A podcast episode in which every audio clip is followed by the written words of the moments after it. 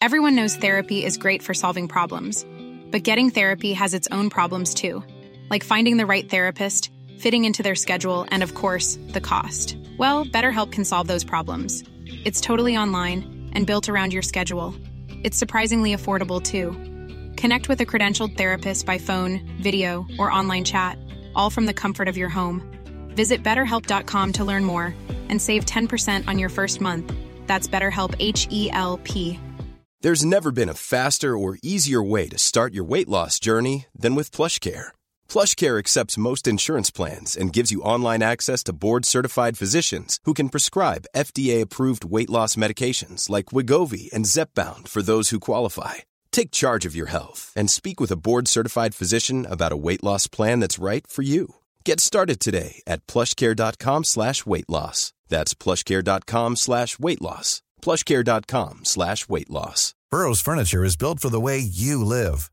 From ensuring easy assembly and disassembly to honoring highly requested new colors for their award-winning seating, they always have their customers in mind. Their modular seating is made out of durable materials to last and grow with you. And with Burrow, you always get fast, free shipping. Get up to 60% off during Burrow's Memorial Day sale at burrow.com slash ACAST. That's burrow.com slash ACAST. burrow.com slash ACAST.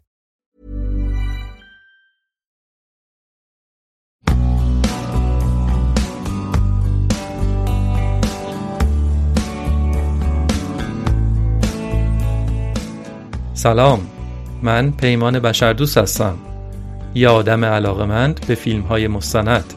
و اینجا در پادکست داکس فیلم های مستندی که می‌بینم رو براتون تعریف می‌کنم.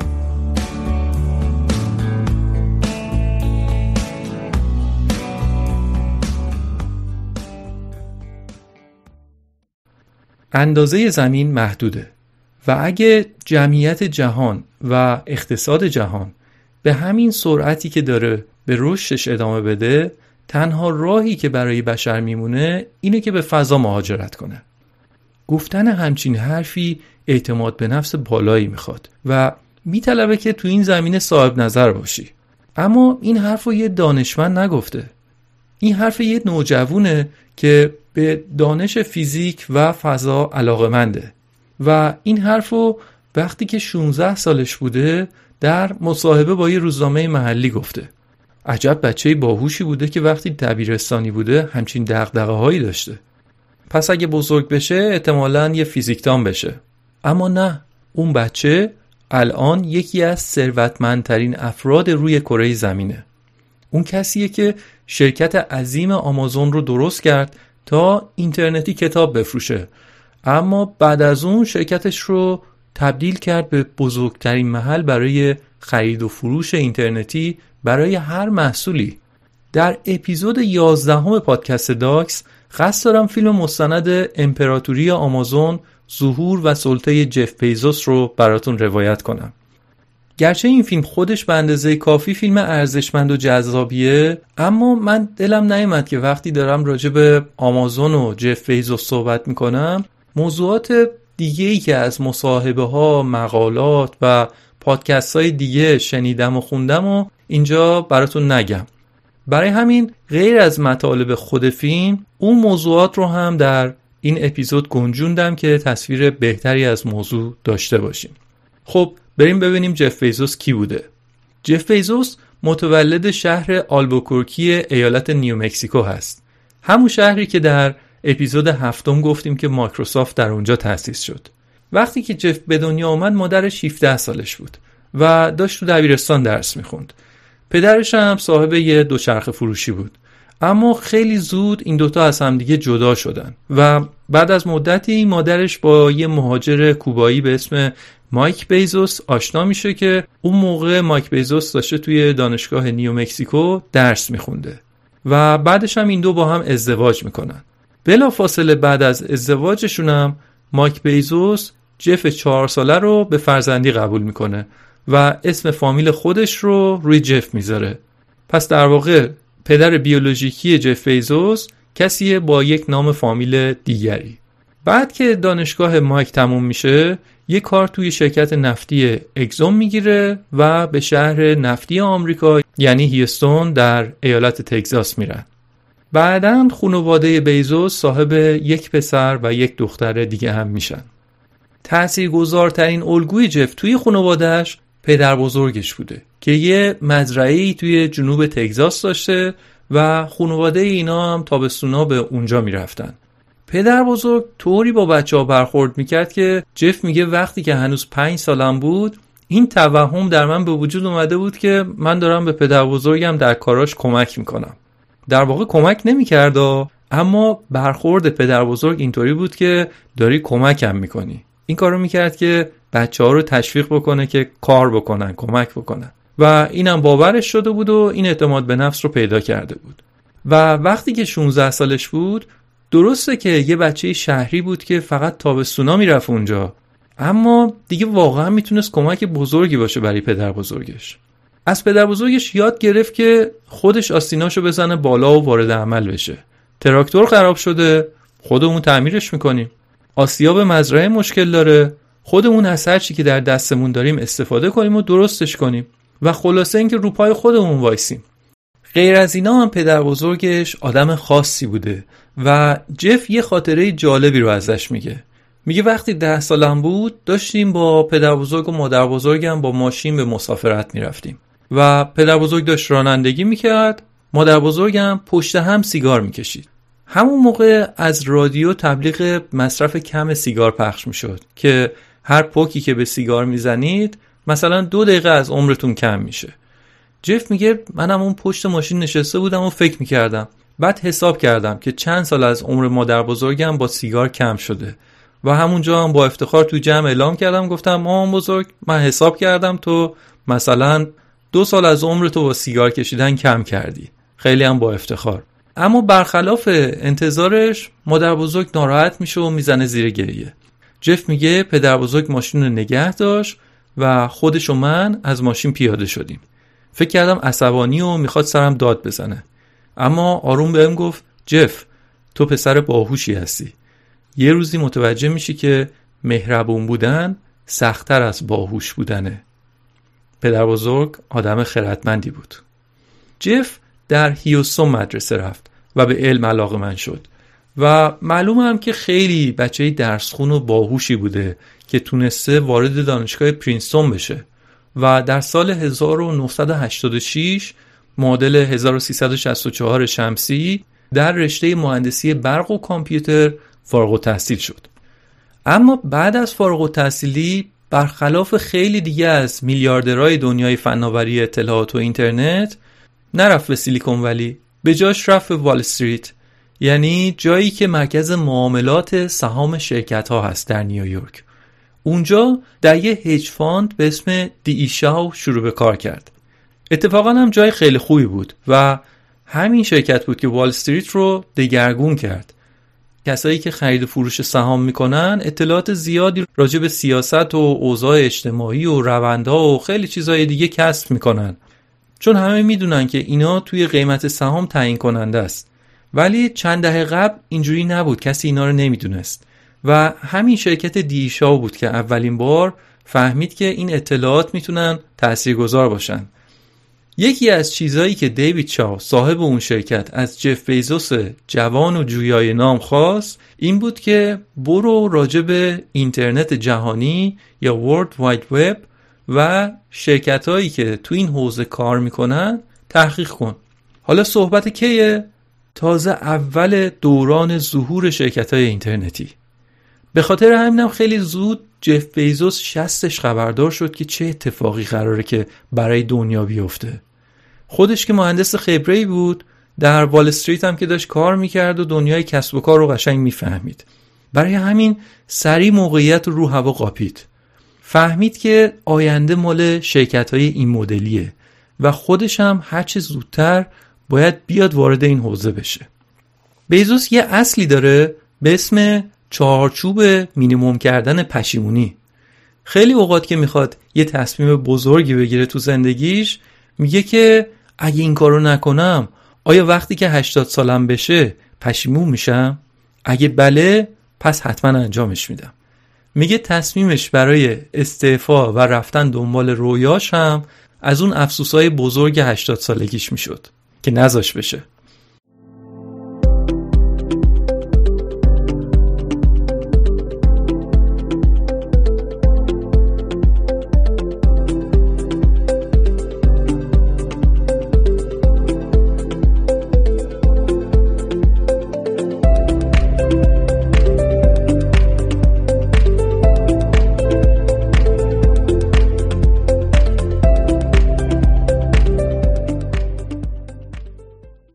بیزوس فهمیده بود که استفاده از اینترنت داره سالی 23 برابر بیشتر میشه.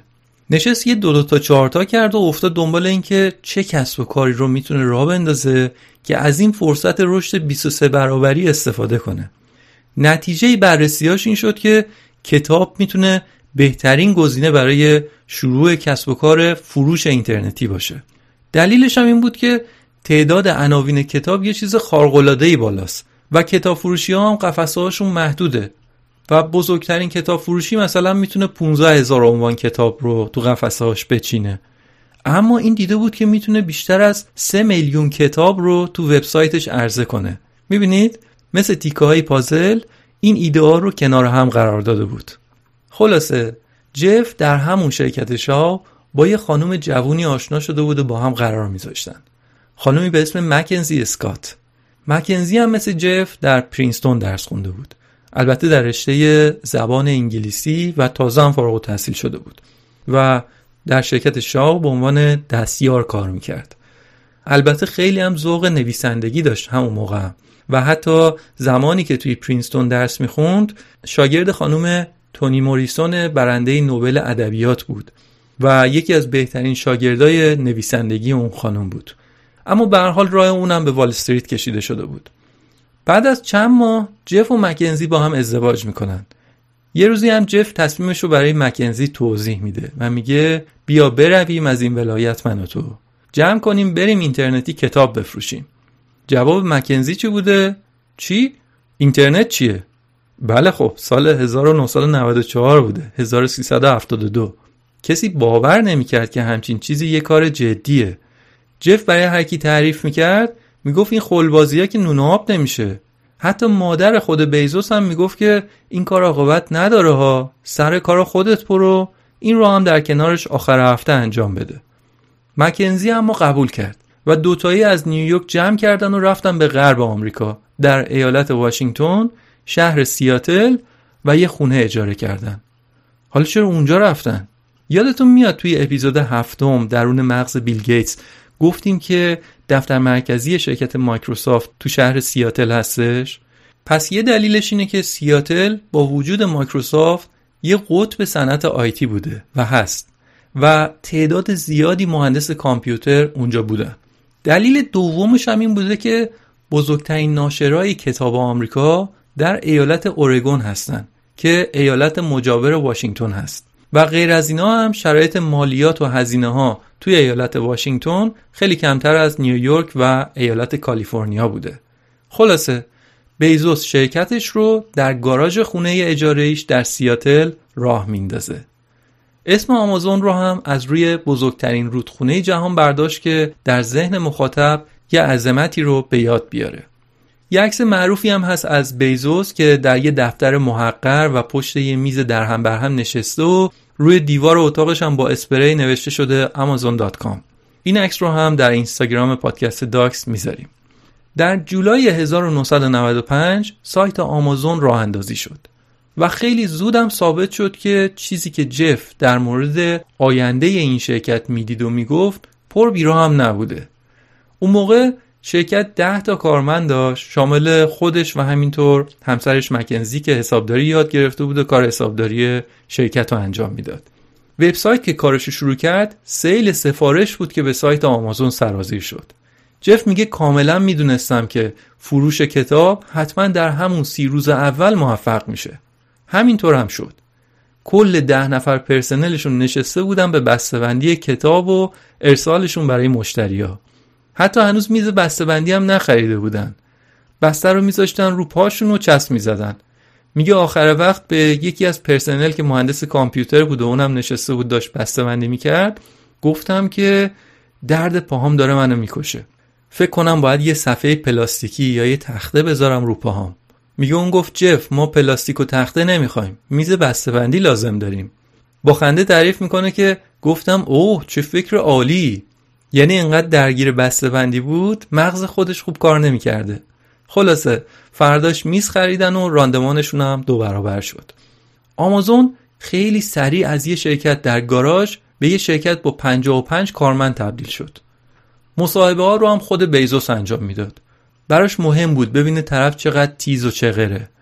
بیزوس الان راجع به سبک گزینش نیروی کار خودش میگه وقتی کسی رو برای استخدام مصاحبه می‌کنم سه تا سوال رو حین مصاحبه گوشه ذهنم دارم. یکی اینکه آیا این آدم رو تحسین می‌کنم؟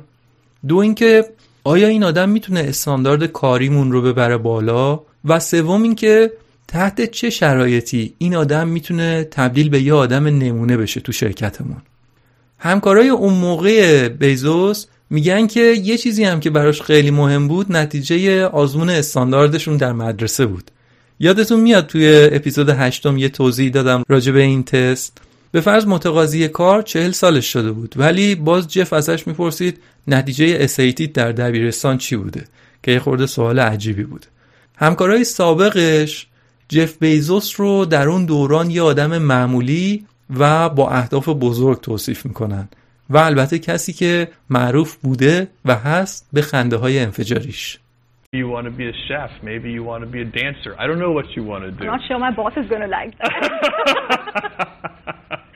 Last two. But you do need to follow your passions. Right. I would love for it to be after I'm dead.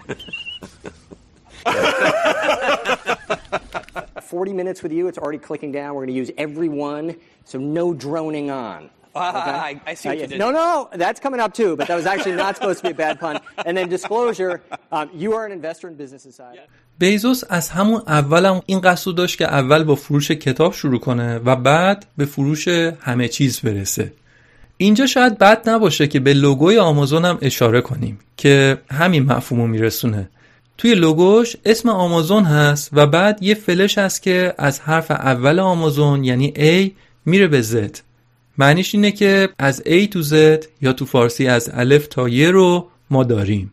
این چند سالی هم اون فلش رو شبیه به یه لبخند در آوردن. و در آگهیاشون هم این بسته های خندانشون هستن که دست به دست میشن و می‌رسن به مشتری.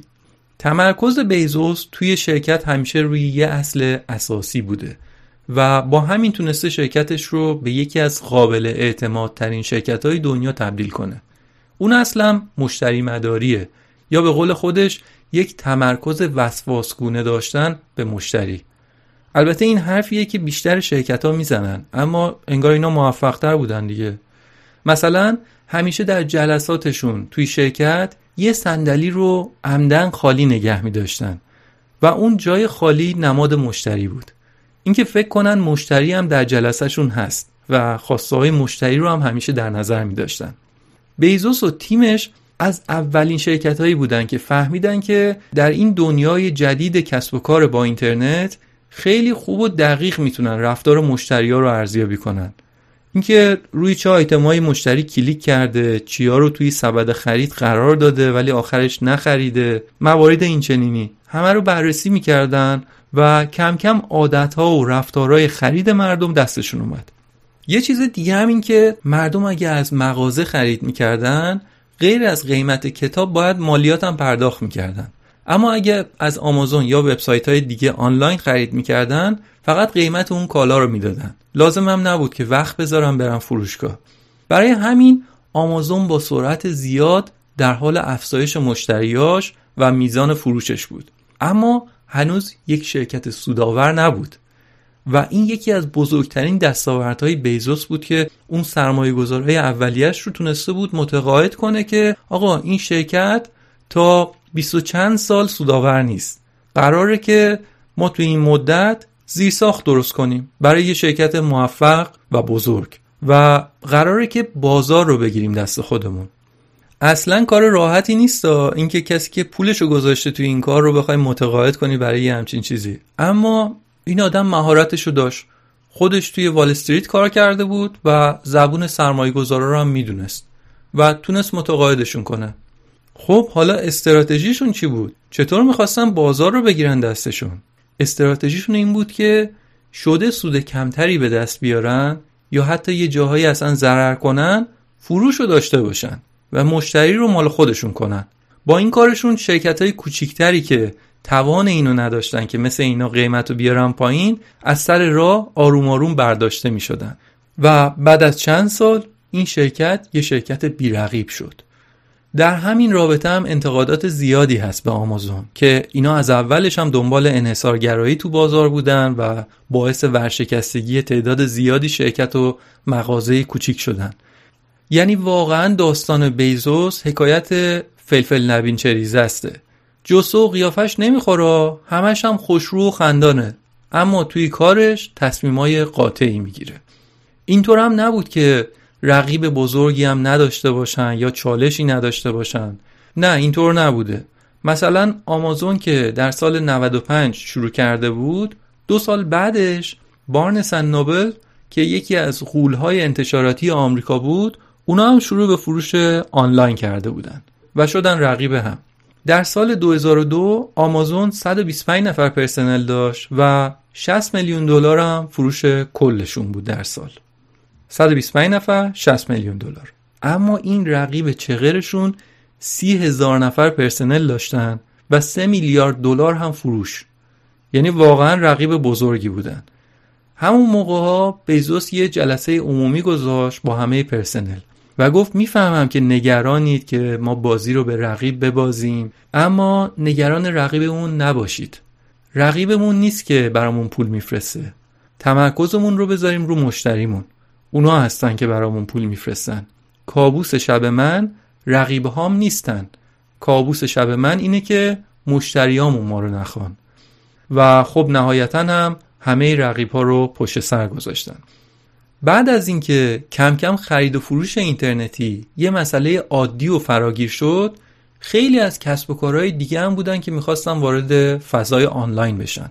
و آمازون هم از این فرصت استفاده کرد و از برند قوی که برای خودش ساخته بود استفاده کرد و به اون شرکت ها پیشنهاد داد که بیاین و از پلتفرم ما کالاهاتون رو بفروشید. یعنی چی؟ گفتن وبسایت ما میلیون ها مشتری داره هرچی هم که شما از یه وبسایت حرفه‌ای می‌خواید حاضره. بیاید کالاتون رو زیر نام آمازون و در وبسایت ما بفروشید به مشتریاتون. این کار باعث شد که ده ها هزار کارآفرین شخصی و شرکتی بیان و با آمازون کار کنن. که خب برای خیلی هاشون هم سودآور بوده خیلی خوب بوده. اما این یعنی که آمازون فروش کالاهایی که مال خودش هست رو که داره در کنار اون هزاران شرکت دیگه هم هستن که در آمازون جنس میفروشن و به بیزوس پورسانت میدن. یعنی اون خورده فروش ها دارن با خود آمازون رقابت می‌کنن که یه نبرد نابرابره. چون همه اونا دارن در پلتفرمی کار می‌کنن که متعلق به آمازونه و آمازون کنترلش رو در دست داره. یعنی اینطوری نیست که مثلا یه پاساژیه به اسم پاساژ آمازون و اونجا یه تعداد مغازه کنار هم دارن کار می‌کنن. نه یکی از اونا خودش صاحب پاساژه و هر وقتم که دلش بخواد با هرکی که دلش نخواد می‌تونه قراردادش رو تمدید نکنه. پس درسته که خیلیا دارن سود می‌برند و باعث رشد اقتصادی خیلی از کشورها شده هستن. اما خیلی حالت برنده برنده نداره. یه جورایی حالت برنده برنده تر داره.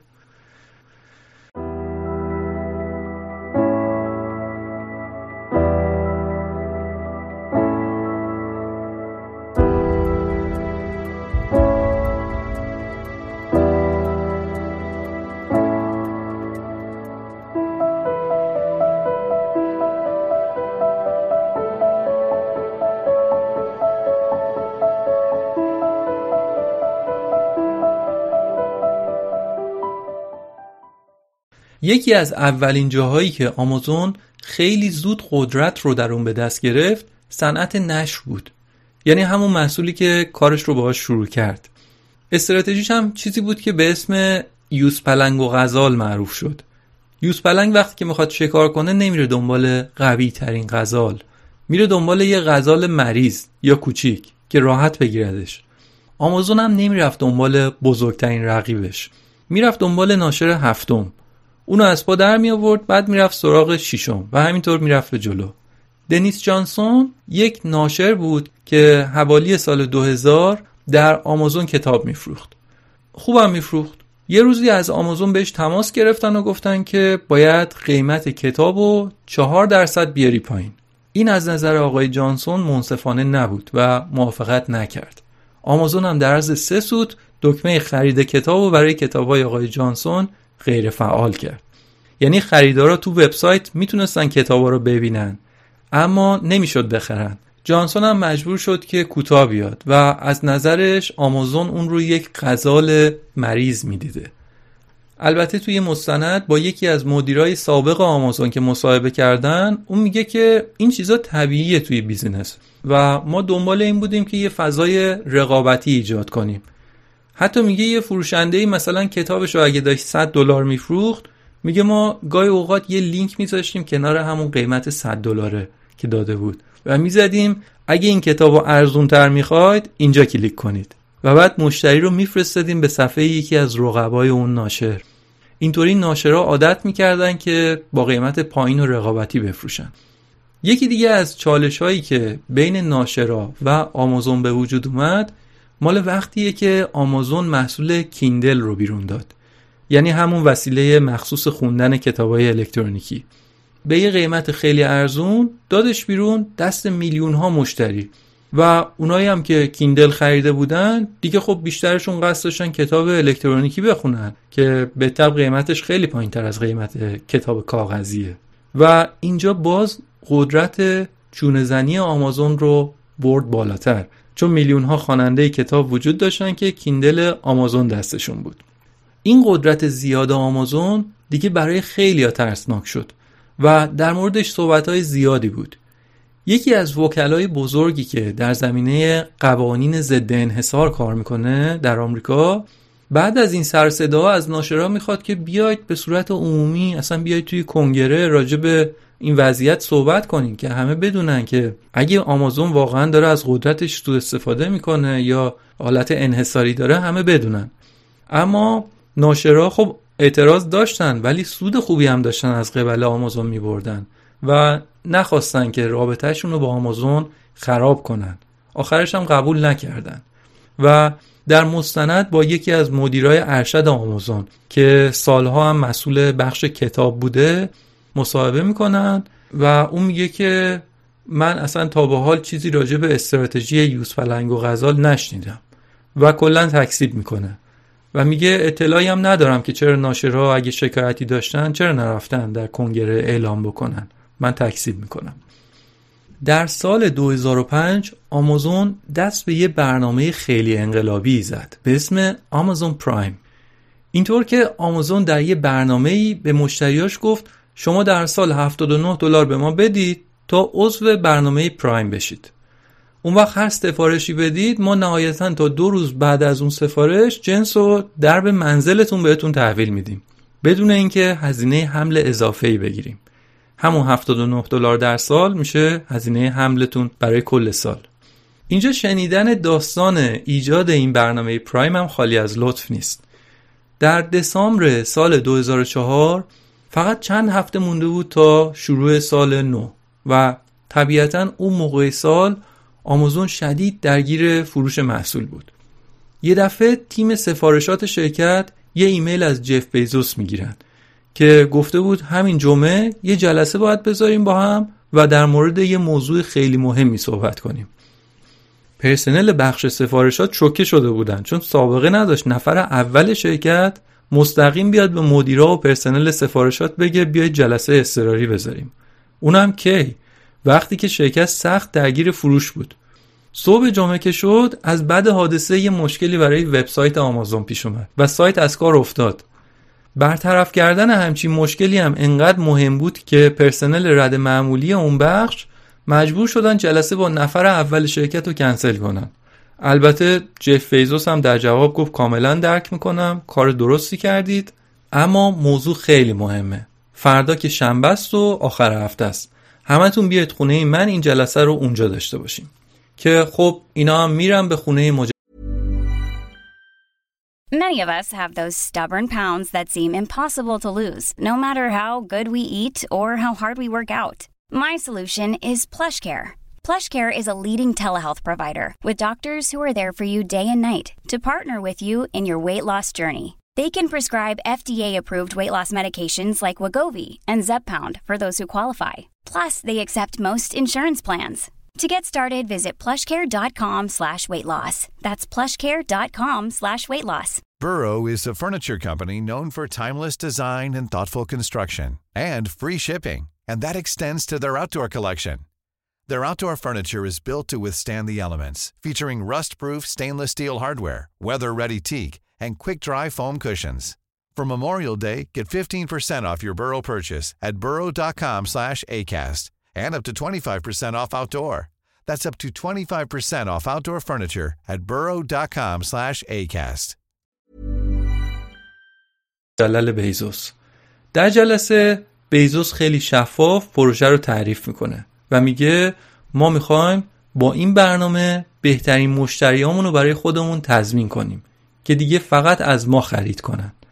قیمت ورود به برنامه هم یعنی همون 79 دلاری که گفتیم اون موقع هنوز تصمیمی نگرفته بودن. قیمت ورود به برنامه هم باید ارزون باشه که رغبت کنن که امتحانش کنن مشتریا بیان ثبت نام کنن.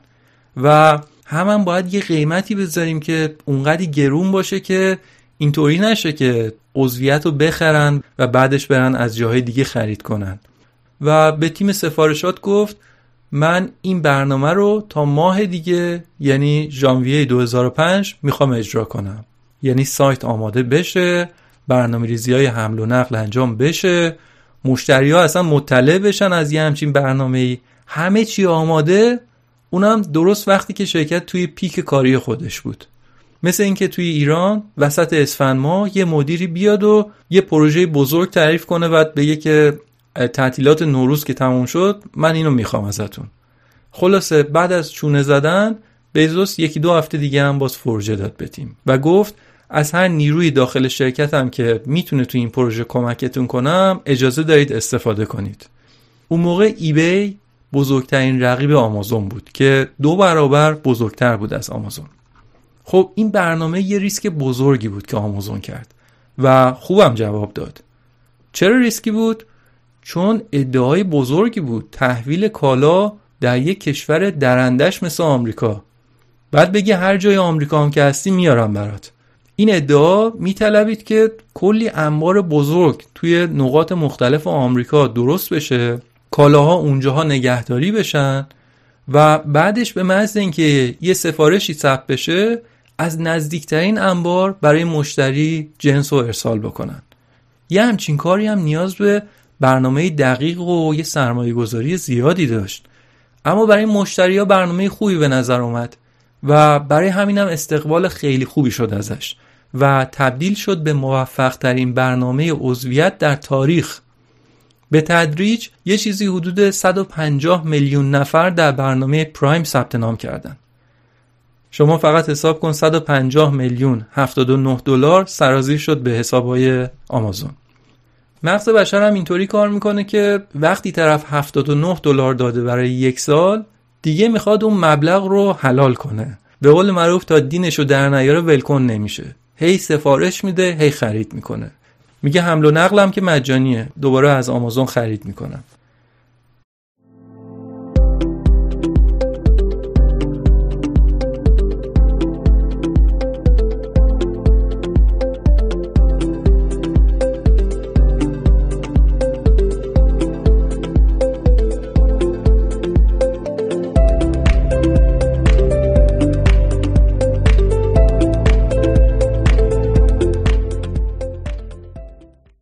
اما وقتی آمازون برنامه پرایم رو شروع کرد ده تا انبار در کل ایالات متحده داشت.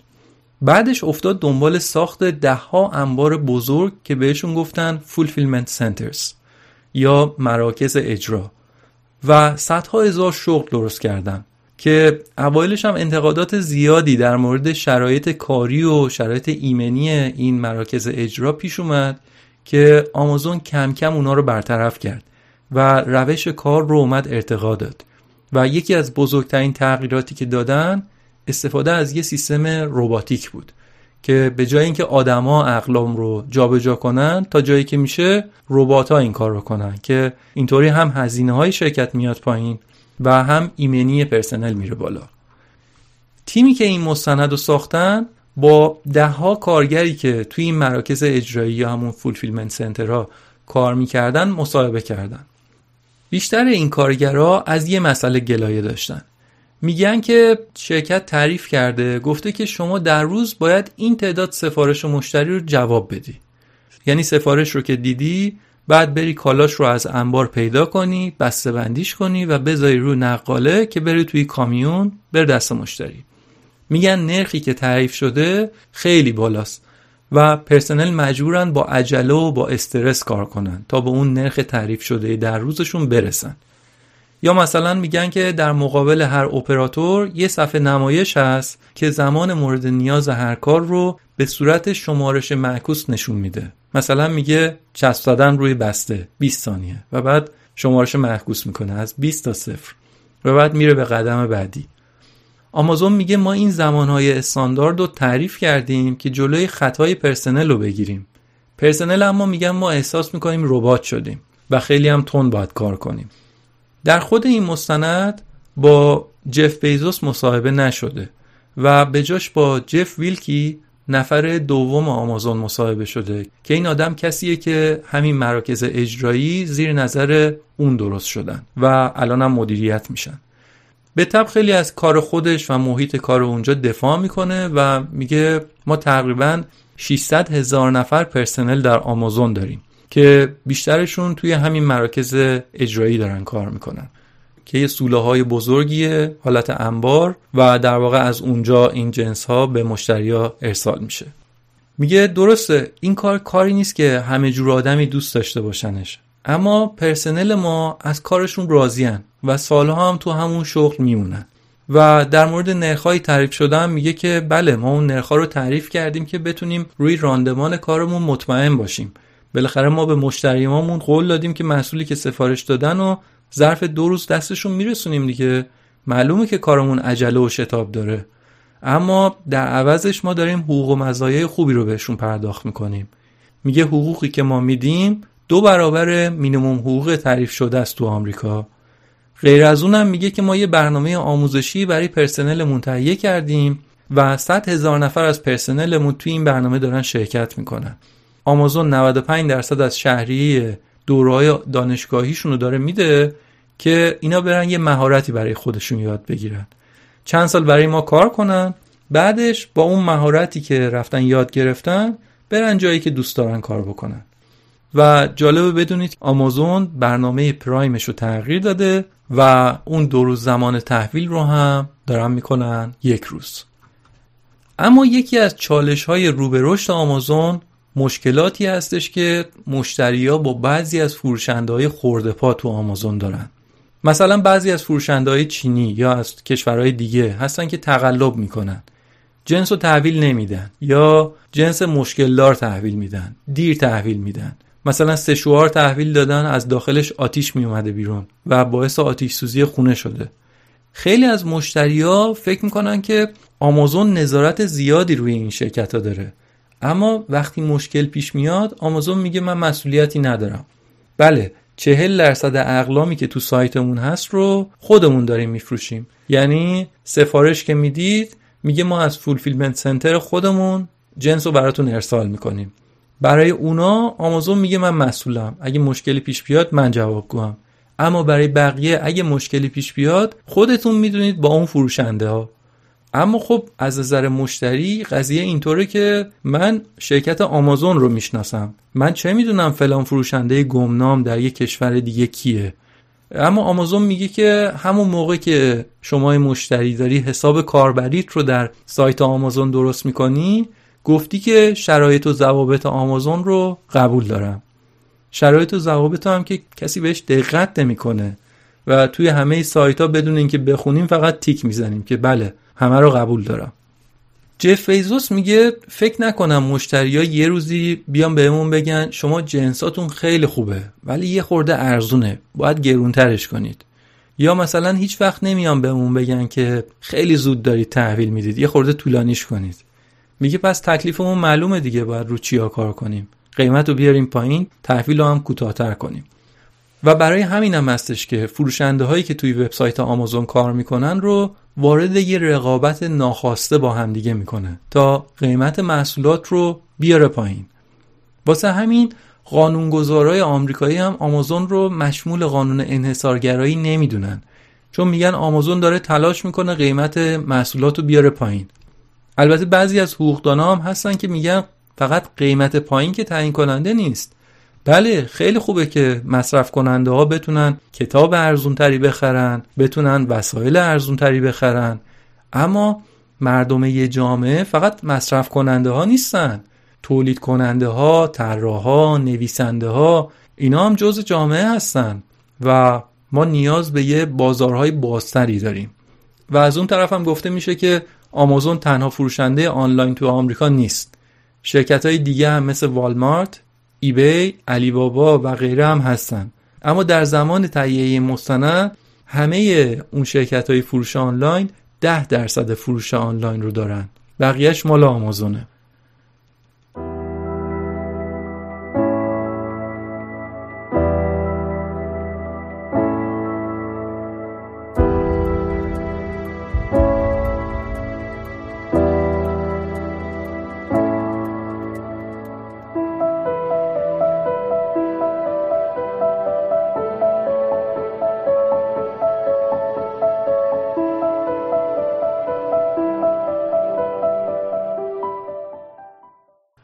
سالهاست که جف بیزوس تلاش می‌کنه که در مرکز سیاستگذاری آمریکا شهر واشنگتن دی سی حضور داشته باشه. داخل پرانتز یادآوری کنم که این شهر واشنگتن دی سی است که پایتخت آمریکاست و اونجایی که دفتر مرکزی خود آمازون واقع شده شهر سیاتل هست در ایالت واشنگتن. این دوتا با هم فرق داره. خب می‌گفتیم که جف بیزوس مدت زیادی از سال رو میره در شهر واشنگتن دی سی. از اون طرف هم سالانه میلیون ها دلار هزینه لابیگری می‌کنن تا قوانینی تصویب بشه که به نفع شرکتشون باشه. شما در نظر بگیرید که آمازون وزیر اطلاع رسانی دولت اوباما رو به عنوان سخنگوی خودش استخدام کرده. توی مستند از خود آقای کارنی که یه زمانی وزیر اطلاع رسانی آمریکا بوده می‌پرسن که دلیل اینکه آمازون این لشکر لابی کننده رو داره چیه؟ دنبال چیه هستید؟ میگه نه ما لابی کننده نیستیم. قانونگذارا و سیاستمدارا راجع به business یه سوالاتی دارن و ما هم بهشون نظرمون رو میگیم. ما لابی نمی کنیم که بریم و روشون تاثیر بذاریم و بعدم چیزی ازشون بخوایم. اینا اینطور میگن. اما واضحه که آمازون با اون همه هزینه‌ای که می‌کنه دنبال منافع خودشه. بیزوس بزرگترین عمارت موجود در شهر واشنگتن دی سی رو خریده و بازسازی کرده که تو اون مراسم و گرده همایی اجتماعی برگزار بکنه. مثلا یه دفعه یه مهمونی بگیره 200 نفر آدم مهم رو دعوت کنه و بتونه تاثیر بذاره روشون. تازه غیر از اون بیزوس حتی یه روزنامه هم خریده. منظورم این نیست که رفته از سر کوچه یه روزنامه خریده نه. مؤسسه واشنگتن پست رو به قیمت 250 میلیون دلار با جاش خریده. البته واشنگتن پست مشکلات مالی داشته و بیزوس هم سر رسیده و خریدتش رو در مدت کوتاهی هم سوددهش کرده. و چیزی هم که چند نفر از مصاحبه شونده ها تو این مستند اذعان می‌کنن این بوده که بیزوس واشنگتن پست رو تبدیل نکرده به مثلا واحد روابط عمومی آمازون. حداقل به صورت ظاهری هم که شده اینطور به نظر میاد که واشنگتن پست مستقل داره کار خودش رو جلو می‌بره. اما در صورت چیزی که خیلی ها میگن اینی که یکی که از غذا یکی از موفق ترین بیزینسمن دنیاست نمیره یه دفعه یه ساختمون مجلل اونطوری بخره و یه روزنامه با اون عظمت رو بخره و در سال هم روزای زیادی رو بره در شهر واشنگتن دی سی. قطعا که نمیره اونجا مثلا بره موزه های واشنگتن دی سی رو بگرده یا بره مثلا سینما. دنبال منافع خودشه. گرچه در واشنگتن دی سی هم فرصت های تجاری براش پیش میاد. مثلا دولت آمریکا چند سال قبل می‌خواست سرویس پردازش ابری یا cloud computing رو در دفاتر اداری خودش راه بندازه. و بیزوس هم آروم آروم همون موقع داشت کسب و کاری رو راه مینداخت که همچین خدماتی رو ارائه بده و تونست یه کار خوب از دولت بگیره. و اینطور بود که یکی از شرکت های زیر مجموعه آمازون به اسم آمازون وب سرویسز یا AWS ایجاد شد همین شرکت AWS تونست یه قرارداد 600 میلیون دلاری برای ارائه خدمات پردازش ابری از CIA بگیره. این قرارداد جای آمازون وب سرویسز رو خیلی محکم کرد. چون به همه گفت که اگه CIA می‌تونه به آمازون اعتماد کنه و اطلاعاتش رو در کنترلش بذاره دیگه همه می‌تونن به این شرکت خصوصی اعتماد کنن.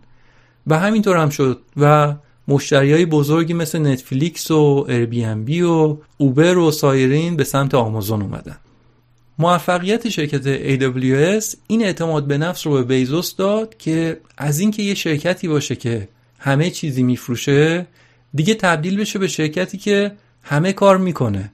در سال 2014 کامپیوتر سخنگوی آمازون با اسم تجاری الکسا وارد بازار شد. الکسا رو می‌ذاری تو اتاق بهش دستور میدی. الکسا چراغ رو روشن کن. الکسا دمای هوا قرار فردا چقدر باشه. الکسا صدای تلویزیون رو کم کن. نمونه همچین محصولی رو گوگل و سایر شرکت ها هم دادن بیرون. و از اونجایی هم که اینجور محصولات تازه هستن مدام باید روشون تحقیق صورت بگیره. تا عملکردشون بهتر بشه. مثلا فرض کنید لحجه های بیشتری رو بتونن راحتتر تشخیص بدن. و برای این کار نیازه که سازنده بدون دستگاهش در معرض چه اطلاعاتی است. برای همین سازنده خیلی راحت می‌تونه بفهمه تو خونه های مردم داره چه اتفاقی میافته و مردم دارن راجع به چی حرف می‌زنن. یعنی انگار یه جور دستگاه شنود توی خونه هستش. آمازون البته میگه ما شنود نمی کنیم و فقط یه مطالعاتی رو روی دستگاهمون انجام دادیم که مثلا همین قابلیت تشخیص لحجه ها رو ببره بالا بفرست و اصلا هم مشتریان می‌تونن امکان ضبط صدا رو بردارن از روی دستگاه. یه محصول دیگه هم آمازون داشته که برای خیلی این نگرانی رو به وجود آورد که می‌تونه یک ابزار شنود باشه. هدفون آمازون به اسم اکو ارباد هدفون دیگه می‌تونه همه جا تو محل کار تو ماشین یا هر جای دیگه با شما باشه و امکان جمع کردن اطلاعات رو هم داشته باشه. غیر از اینا آمازون دو محصول دیگه هم درست کرد. یکیش یه زنگ درب دوربیندار بود به اسم رینگ که به تب جلوی درب خونه نصب میشه و می‌تونه مثلا تشخیص بده که یه دوز الان پشت دره و خودش هم به پلیس تماس می‌گیره. محصول دیگه هم رینگ داخلی هست که یه دزدگیریه در واقع یه دوربینی هستش که داخل خونه نصب میشه.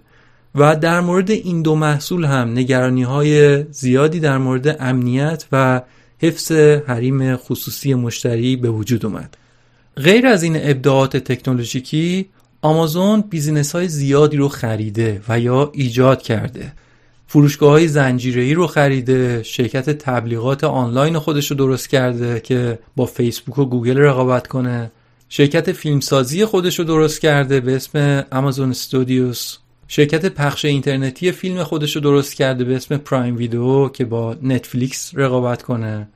و حتی شرکت پخش موسیقی درست کرده به اسم Amazon Music که با اسپاتیفای و اپل رقابت کنه. همه اینا کمک می‌کنن که مشتری های بیشتری رو به سمت آمازون بکشونن. مثلا وقتی شما عضو Prime Video میشی که فیلم ببینی در واقع عضو برنامه خرید Prime هم میشی.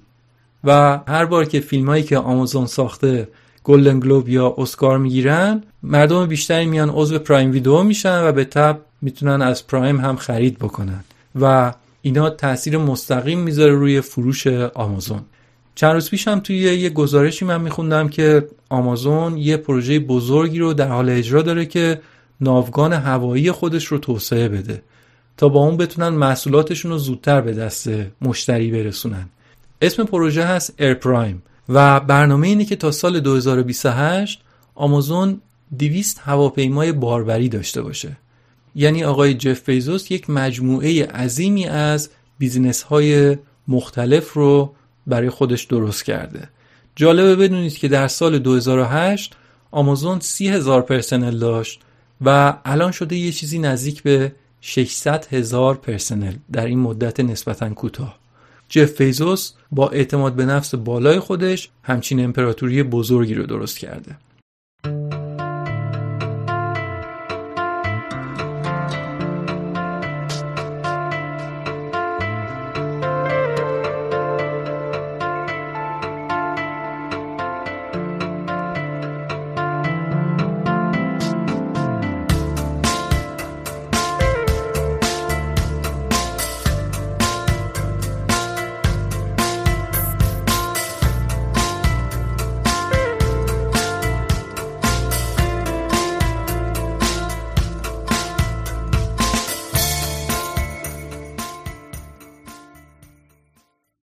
در سال 2017 آمازون ساختمون جدید دفتر مرکزی خودش رو در همون شهر سیاتل افتتاح کرد که سه تا ساختمون کروی شکل خیلی مدرن و شیک هستن. همون موقع هم اعلام کردن که در آمریکای شمالی دنبال یه جایی برای ساخت دفتر مرکزی دوم خودشون میگردن. اسم اون پروژه رو هم گذاشتن HQ2 چون هدکوارتر دوم آمازون میشه. گفتن که برای این دفتر مرکزی دوم 5 میلیارد دلار سرمایه گذاری می‌کنیم که باعث میشه که 50 هزار شغل جدید درست بشه. حالا اینکه چقدر شغل رو از بین می‌بره معلوم نیست. بالاخره کلی فروشنده هم هستن که با وجود شرکت مثل آمازون بیکار میشن دیگه. در صورت 238 شهر اومدن جلو که دفتر مرکزی دوم آمازون در اونجا درست بشه. شوخی نیست دیگه. 50 هزار شغل 5 میلیارد دلار سرمایه گذاری ولی نهایتا با همه کش و قوسایی که داشت قرار شد که دفتر مرکزی دوم در شهر آرلینگتون ایالت ویرجینیا ساخته بشه. همون موقع بیزوس درگیر جدایی از همسرش مکنزی بود. همسری که 25 سال با هم زندگی کرده بودن آمازون رو با هم ساخته بودن سه پسر با هم داشتن یه دختر رو از چین به فرزندی قبول کرده بودن. اما بیزوس با یه خانوم که قبلا گوینده موفق اخبار تلویزیون بوده وارد رابطه شده بود و یه نشریه به اسم انکوایرر هم عکس های بیزوس با معشوقش و همینطور پیام های خصوصی بین این دوتا رو افشا کرده بود. بیزوس میگه که کار این نشریه انگیزه سیاسی داشته چون مالک اون نشریه با دانالد ترامپ و محمد ابن سلمان ولیعهد عربستان رابطه نزدیکی داره. هر دوی اینها هم با بیزوس و روزنامه واشنگتن پست مشکلاتی رو داشتن. خصوصا بعد از اینکه بن سلمان و دار دستش جمال خاشقچی روزنامه نگار واشنگتن پست رو کشتن و سلاخی کردن روزنامه واشنگتن پست که متعلق به بیزوس هست مقالات افشا کننده زیادی علیه بن سلمان نوشت. بیزوس اینجا تصمیم گرفت که کوتاه نیاد. رابطش با معشوقش رو عمومی کرد و مدیر اون نشریه رو هم متهم کرد که دنبال اخخازی بوده. با مکنزی هم بر سر طلاق به توافق رسیدن و 38 میلیارد دلار سهم مکنزی شد. جف بیزوس مالک 16 درصد از سهام آمازون هست و این اون رو یکی از ثروتمندترین افراد روی کره زمین می‌کنه. اما با همه مشغله که همچین آدمی می‌تونه داشته باشه مهمترین کاری که به عقیده خود بیزوس داره انجام میده کار کردن روی همون رویای دوران نوجوانی خودش است. یعنی انتقال دادن انسان به فضا برای زندگی. برای همینم شرکت بلو اوریجین رو درست کرده و سالی هم یک میلیارد دلار از ثروتش رو توی اون شرکت بلو اوریجین سرمایه گذاری می‌کنه. حرفشون اینه که جمعیت بشر باید بیشتر و بیشتر بشه. میگه الان که جمعیت جهان از 8 میلیارد نفر. ولی اگه بشه یک تریلیون نفر اون وقت هزار نفر مثل انیشتین ازش در میاد. هزار تا موتسارت مثلا داریم ما. و این اتفاق در زمین نمی‌تونه بیفته. چون ما جا نداریم برای یک تریلیون نفر. و نهایتا اگه رشد جمعیت همینطوری بشه تا 100 سال دیگه به همونجا می‌رسیم ما. و آدما دیگه باید برن فضا و اونجا زندگی کنن. برنامهشون اینه که یه سازه های عظیمی رو درست کنن و بفرستن به فضا که روی اون سازه ها کلی شهر و ساختمون و جاده و کلا هر چیزی که انسان ها روی زمین دارن رو اون سازه ها هست. یعنی ببینید چه سازه های عظیمیه. بعد اون سازه ها رو قراره به فضا بفرستن و آدما هم میرند در اونا زندگی می‌کنن. تو هر سازه قراره که یک میلیون نفر اسکان داده بشن. نیروی جاذبه رو می‌خوان چی کار کنن؟ اکسیژن مورد نیاز آدما رو می‌خوان چی کار کنن؟ با چه نیروی قرار این سازه ها به چرخش در بیان؟ تکلیف کشاورزی و تغذیه آدما چی میشه؟ و ده ها سوال دیگه هم هست. انتقادایی هم هست که اصلا چرا جمعیت رو کنترل نکنیم؟ چرا باید بریم به فضا اصلا؟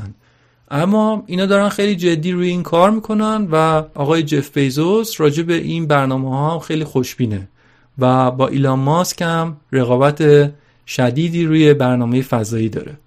و در ماه می سال 2019 جف بیزوس از برنامه فضایی شروع نمایی کرد و در آخر هم همون تیکه مقالش که زمان نوجوانیش مصاحبه کرده بودن باهاش همون رو نمایش دادم و گفت که من هنوز به این حرفم معتقدم. که باید آدما برن فضا. و بعدم همون عکس دفتر محقرش در گاراژ خونش رو نمایش داد و گفت چیزهای عظیم اولش ساده و کوچیک شروع میشن.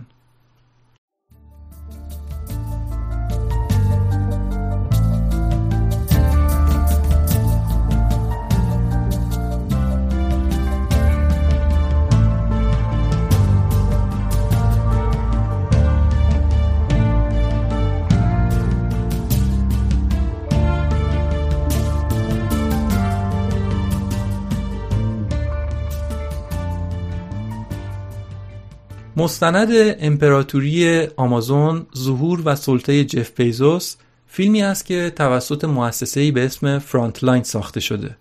فرانتلاین کارش روزنامه نگاری تحقیقی هستش و در همین مسیر مستندای ارزشمندی رو ساختن. از جمله همین مستند که تا این لحظه بیشتر از 11 میلیون بار در یوتیوب دیده شده. این فیلم رو جیمز جیکوبی که یه مستندساز خوشنامه کارگردانی کرده. به نظرم مستند منصفانه ای بود. حالا چرا میگم منصفانه؟ چون در فیلم هم با مدیرای تراز اول آمازون مصاحبه شده بود و هم با افراد و نهادهایی که در مورد آمازون نگرانیایی داشتن و یا ادعاهایی مطرح می‌کردن علیه آمازون. بعد توی مصاحبه ها مصاحبه کننده ای که بود از تیم سازنده خود مستند در برخورد با افراد رد بالای آمازون خیلی رک و شجاعانه سوالای انتقادی می‌پرسید.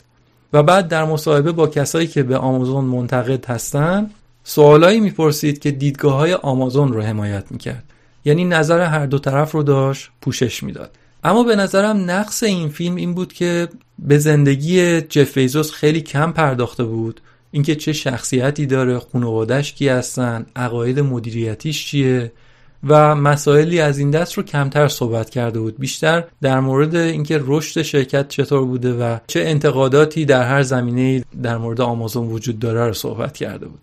برای همین من ترجیح دادم موضوعات شخصی تر یا عقاید مدیریتیش خاطرات مسائلی از این دست رو هم با منابع دیگه‌ای که داشتم پوشش بدم. مثلا داستانهای کودکیش تاثیر پدر بزرگش عقاید مدیریتیش داستان ایجاد برنامه پرایم و بعضی از نقل قولاش رو از منابع دیگه آوردم. به حال امیدوارم که از شنیدن این اپیزود لذت برده باشید. اگه این موضوع براتون جالب بود برای دوستاتون هم چیزی که شنیدید رو تعریف کنید و کمک کنیم که موضوعات این چنینی هم سوژه صحبت همون بشه. یادتون نره اگه در مورد پادکست نظری دارید در بخش کامنت های اپلیکیشن یا در اینستاگرام یا توییتر پادکست داکس نظرتون رو بنویسید. تا اپیزود بعدی و فیلم مستند بعدی سپاس و بدرود.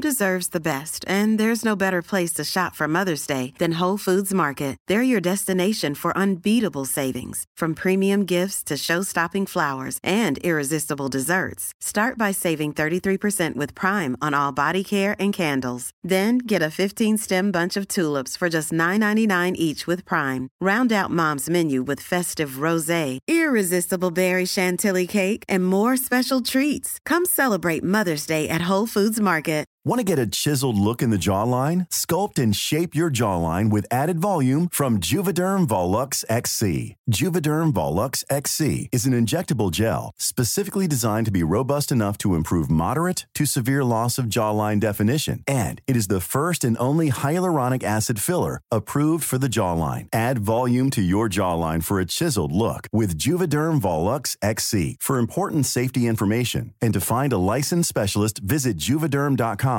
That's J U V E D E R M.com. Not for people with severe allergic reactions, allergies to lidocaine, or the proteins used in Juvederm. Common side effects include injection site redness, swelling, pain, tenderness, firmness, lumps, bumps, bruising, discoloration, or itching. There's a risk of unintentional injection into a blood vessel, which can cause vision abnormalities, blindness, stroke, temporary scabs, or scarring. Talk to a licensed specialist to find out if it's right for you. Visit juvederm.com. That's J U V E D E R M.com. Need new glasses or want a fresh new style? Warby Parker has you covered. Glasses start at just 95 bucks, including anti-reflective, scratch-resistant prescription lenses that block 100% of UV rays. Every frame's designed in-house with a huge selection of styles for every face shape. And with Warby Parker's free home try-on program, you can order 5 pairs to try at home for free. Shipping is free both ways too. Go to warbyparker.com/covered to try 5 pairs of frames at home for free. warbyparker.com slash covered.